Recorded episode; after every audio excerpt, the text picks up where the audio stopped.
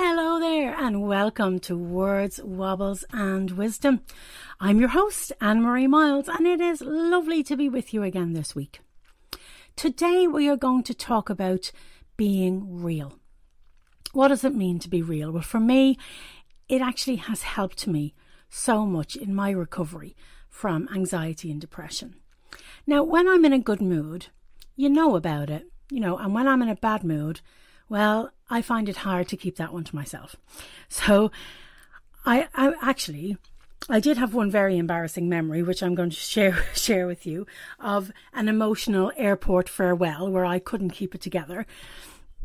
And I think all the staff at that airport are probably still talking about me. Uh, about 10 years ago, Rich and I spent a few months in Cyprus. And Richard was looking after a church in Limassol. Yeah, I know, nice work if you can get it. And uh, in the middle of our time there, I actually came home for three weeks. I was going to a wedding and I had some stuff to do and work that I couldn't do remotely. So in the middle of the trip, I came back for three weeks.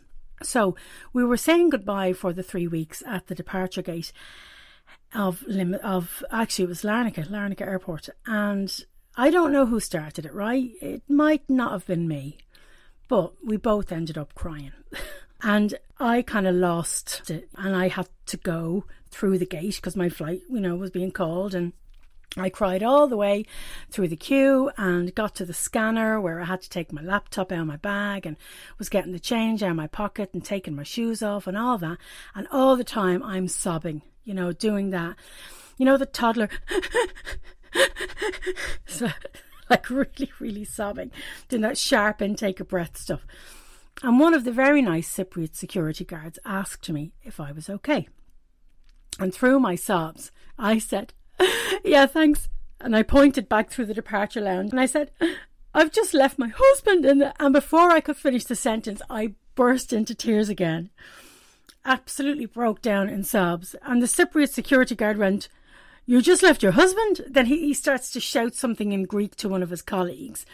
She runs over and says, Can I get you a chair? Let me get you a chair. And then she she shouts back to him something else in Greek. I'm I can't talk because I'm crying this woman puts her arm around me and leads me to a chair.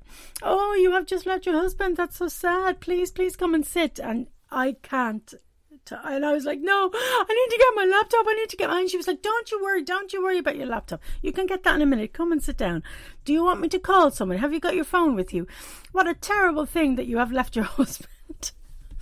and I said, when I eventually started to compose myself, I was like, I've just left him in the departure lounge, like, I, I'll, I'll be back in three weeks. And she just kind of looked at me. You need to finish. You need to finish your security check. So I, I went back over to my bag. She says something in Greek to the security guard. He throws his eyes to heaven, makes a kind of nothing sound. And uh, neither of them were impressed. So I kind of sheepishly packed up my stuff, but I was still crying. So every so often I go, oh my goodness, made my way to Starbucks. Not my finest hour. But uh, I was never, you know, this is what I'm saying. I was never very good at holding in tears. If I was, if I'm upset, you know about it.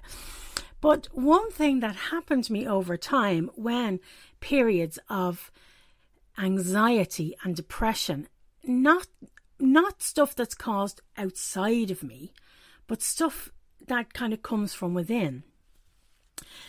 I started to learn to hide that kind of inner sadness. If somebody was to say, What's wrong with you? and I didn't know the answer, it was that sadness, it was that anxiety, it was that whatever, those tears that I that I hid, not the overwhelming emotional stuff that that make me that made me kind of have one of those ridiculous outbursts in, in airports, but the inner kind of deeper depressive feelings that I was struggling with. So I, I not only hid them from others, but I started to hide them from myself and just ignore them. And I would push through a bad day. Because if there's no outpouring of emotion and there's no reason, then I felt, well, there's nothing wrong with you. You're just being an idiot. Just book yourself up. Just get on with it, you know? And then I'd look at myself in the mirror and go, what is wrong with you? And the answer is, I don't know. Well, then get back and do what needs to be done. This was always my, my kind of way of dealing with it. And I think happiness is easy to define, joy is easy to define. And that kind of abject grief of leaving your husband for three weeks. But you know that that kind of whatever made me so sad about that. But you know, like real grief, you know, if you have lost somebody or circumstances, I I think those ones sometimes you can't help but pour them out. But it was in the, it was this kind of indefinable feeling that I felt I had to hide. You know, I can't tell you what's wrong with me, so there mustn't be anything wrong with me. So I just kind of barreled on, you know, and eventually it would pass. It would come and go over time, but it started to happen that the spells of it, the spells of these depressive feelings were getting longer, and the easier days were kind of reducing and reducing, and then they'd just be easy moments in a day. And then eventually, I just had to stop. I just I kind of crashed really emotionally, you know. And in the last year and a half, things really have improved for me. And I'm so grateful to the NHS and to my GP. And I'm grateful for medication that has helped me. You know, I'm grateful that it's available to me. I'm active, I'm eating better, and I think all of those things are contributing, you know, to my improvement. But I think another key way that I've been able to help myself is to be real, is to get real and acknowledge those bad days where there is no reason. Now, they're far more infrequent now, but when they come, and they still do come, I don't push them away. I, you know, I, I say, right, this is not a good day for me. There is no reason, nothing happened. I'm not angry with anyone or sad about anything. There's something inside me that's just pulling me down. I don't know what it is, but I'm going to go with it in the sense that I'm not going to pretend I don't feel like this. So I would tell Richard, there's nothing he can do, there's nothing I can do. I just have to kind of get through it. But I have learned that to be real about how I feel has actually helped me. Because pushing it down and pushing it away and just burying it, it's just not it's just not good for me. It's not productive, it's not helpful.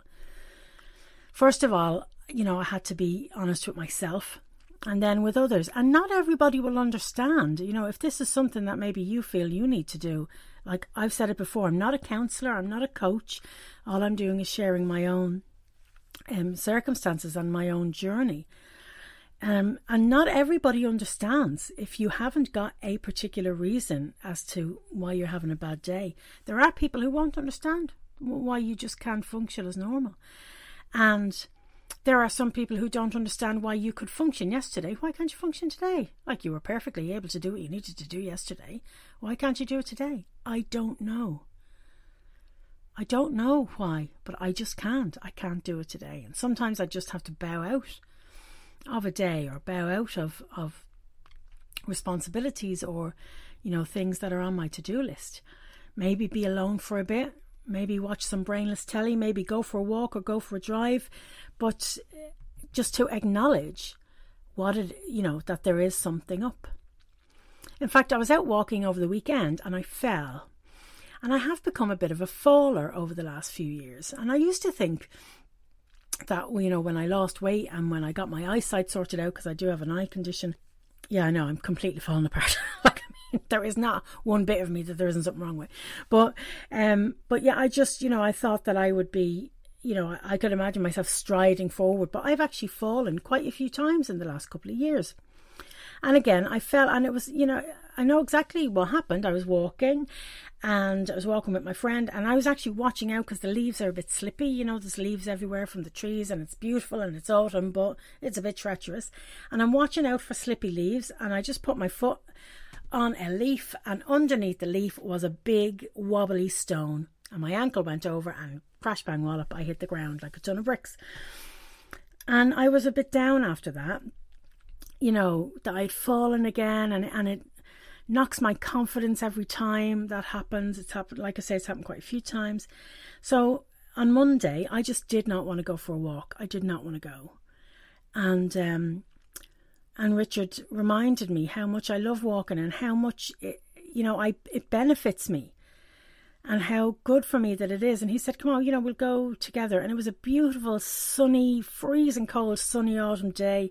We wrapped up, you know, the hats and heavy coats and we went out. And we actually didn't say much on our walk. We didn't have a big, long conversation. Quite often we'd kind of chat through things or talk about church life or talk about us or. And we didn't really say much on the walk. We just walked. It was quiet and and I think I just needed it. I think I needed that just those few minutes of fresh air. I felt safe because I was linking him, so I kind of my confidence um, had been a bit bruised, and so had my knee. By the way, you should see my knee.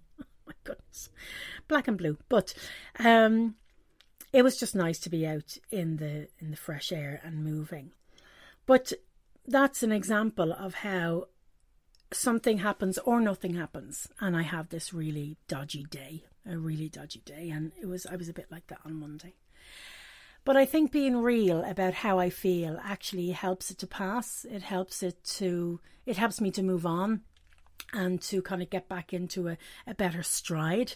And you know, it's kind of like a, quite a biblical concept because there are some characters in the Bible, and when you read their experiences, you just sound like some of them actually were quite chronically depressed, and their situation certainly put them in a very downcast mode. But there's a verse in, in Psalm 42 and it says, Why, my soul, are you downcast? Why so disturbed within me? Put your hope in God, for I will yet praise him, my Saviour and my God. These psalmists, they acknowledged that they were downcast and they didn't know why. The psalmist actually speaks directly to his own soul. Why, my soul, are you so downcast? Why are you so disturbed within me? And an answer doesn't come to that question. So he moves on and says, Put your hope in God, for yet I will praise him, my Saviour and my God. And I think that is another part for me is I, you know, coming to God and saying, Lord, I am so downcast at the moment. I don't know why. And in some ways, I shouldn't be. I have so much. You've given me so much. I've, you know, my life is so good. You know, compared to many people in the world, I am rich beyond measure, but I'm downcast. I'm downcast. That's just the way it is. That is the way it is today. I don't know why, but I'm going to put my hope in you. And I think that's part of being real. For me, for me as a Christian, that is part of being real. Going to God and saying, I am so down. I don't know why. I really have no business being down, but I can't help it. I can't stop it. That reality, that being real with yourself, being real with others, and if you are in communication with God, being him, being real with Him as well. Be real with Him. I, I just can't. Um, I can't give you any better advice. And actually, if you want an example of me being real, I decided on Monday. Um, no, not Monday. When did I do it? Do you know something? I can't. I don't know what day it is. Today's Wednesday, isn't it? Anyway. Anyway, whatever day it was, I decided that I was going to do a Facebook Live because some people had been asking me about the bread. Now, in episode 10 of Words, Wobbles, and Wisdom, I talk about bread and I talk about this beautiful spelt wholemeal bread that I make. So I decided to go on Instagram and do a live. And it, if you are looking for a lesson in how not to do a live, go and have a look at it because it's, well, first of all, the camera's pointed at me for the whole time and not the mixing bowl, which would probably be a lot more helpful. At one stage, I realised this is happening, so I lift the jug up to show you. I don't know why I wanted to show the people who were watching the milk in the jug. So I bring the milk jug up to the camera, I turn it over, and, the, and I spill the milk out of the jug. I mean, it really is how not to do a video.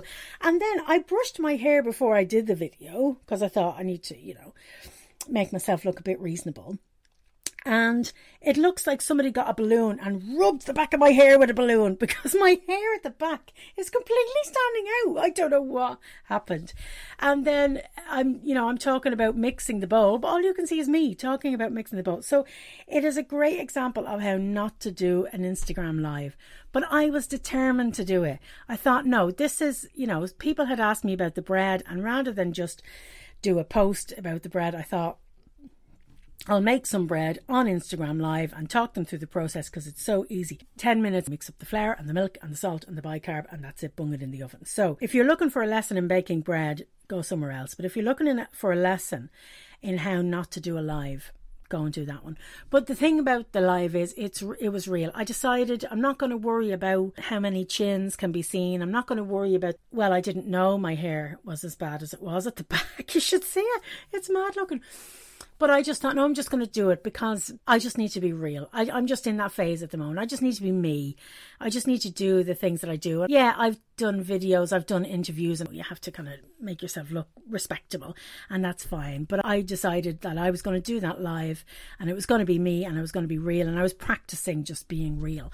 And um, yeah, maybe a bit too real. maybe just a teensy weensy weensy bit too real. But no, I think that's really what I wanted to share with you today, though, is that I have found over time accepting how I feel when I'm having a bad day, that letting that feeling be there, not trying to suppress it, not trying to deny it, and not barreling through and pretending it's not there. It's really helped me to actually say, I need a day or a half a day or an hour or whatever it is. I need time to just let this pass. Now, I know for some people, depression is a much more serious thing. For some people, it's a much more chemical thing. And, and like I say, I, I have access to medication and I'm grateful for it and I, I take it and it helps me. But there are times where I just need to stop. And rather than just keeping going, that's what I do. I stop and I allow myself the time and the space that I need to just let that down day, that dark day pass. And what I found is that if I let that happen, it passes an awful lot quicker. And what I'm what what's happening is I'm not compounding. And I think that's what was happening before. I was compounding a down day and pushing it down. And then another down day would come and I would just push that down. And what was happening was, I think they were all building, building, building, building until there was no space for me to say, you know, there's no room left to push another down day in there. Whereas now, I kind of set them free, let them happen, set them free, and move on.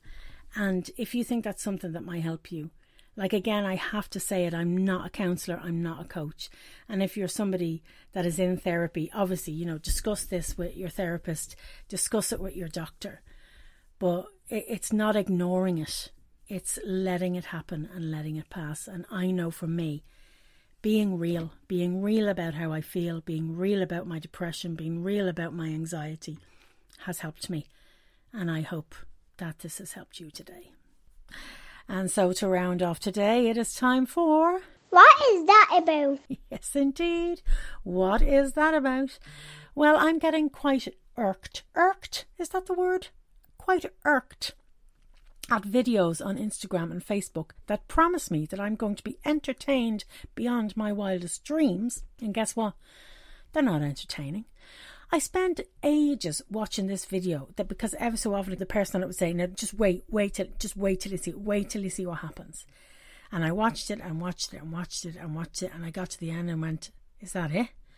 Like that is like six and a half minutes of my life gone forever. What is that about? Like these videos that tell you if you watch this that it's going to be the best. Did you see the one about the painting of the wedding dress? Oh my goodness, it went on for ages. And at one stage, about like three quarters of the way into it, it was brilliant. But by the end of it, I mean, really, all they had to do was throw a bucket of paint over. It would have looked exactly the same. I don't understand what that was about. Like some of the haircut, like I was a hairdresser years ago. Some of the haircut videos are, I'm like, big deal you know, cutting it with the razor and feathering it with this and cutting you know, and then at the end of it, like chopping the whole lot off. Like, spend ages feathering the bottom of it and cutting, trimming the bottom of it in all these different shapes and directions, and then cutting the whole lot off. And ah, here, what is that about? Like, seriously, I if I am going to watch a video now, actually, there's a great video on Instagram of a girl baking. and she she pours the milk out and she tells you about what's happening in the bowl, but the camera's not pointed at the bowl. The camera's pointed at her, and she looks like she's rubbed the back of her head with a balloon. That's a great video. Watch that one.